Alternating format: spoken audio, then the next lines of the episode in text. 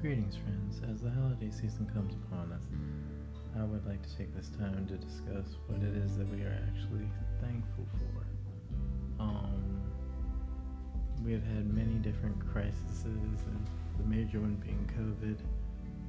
But that doesn't mean that we haven't had opportunities and growth and development experiences, even in spite of the restrictions that we've been facing.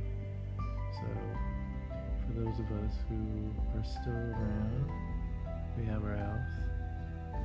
We have the opportunity to make something new of ourselves. We see the transitions that are happening for business and school and recreational activities. So we have opportunities there. For those in the U.S., we have the possibility of hope in the transition of government. We have many different opportunities and things for which we should be thankful and grateful.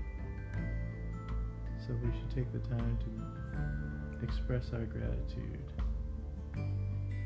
for these things, especially for the health. Because not everybody has the health that we have. Um, not everybody is in the same financial situations as us. For our friends around the world, and for even some at home, the financial situation is the most major and complex issue. So be thankful for what you have. Be thankful for the time which we live that we still can express gratitude even through the restrictions.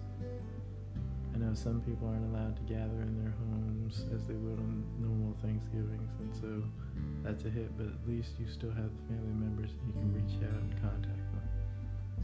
So make the best of a complex situation, but remember to be thankful and have gratitude even in the darkest of times.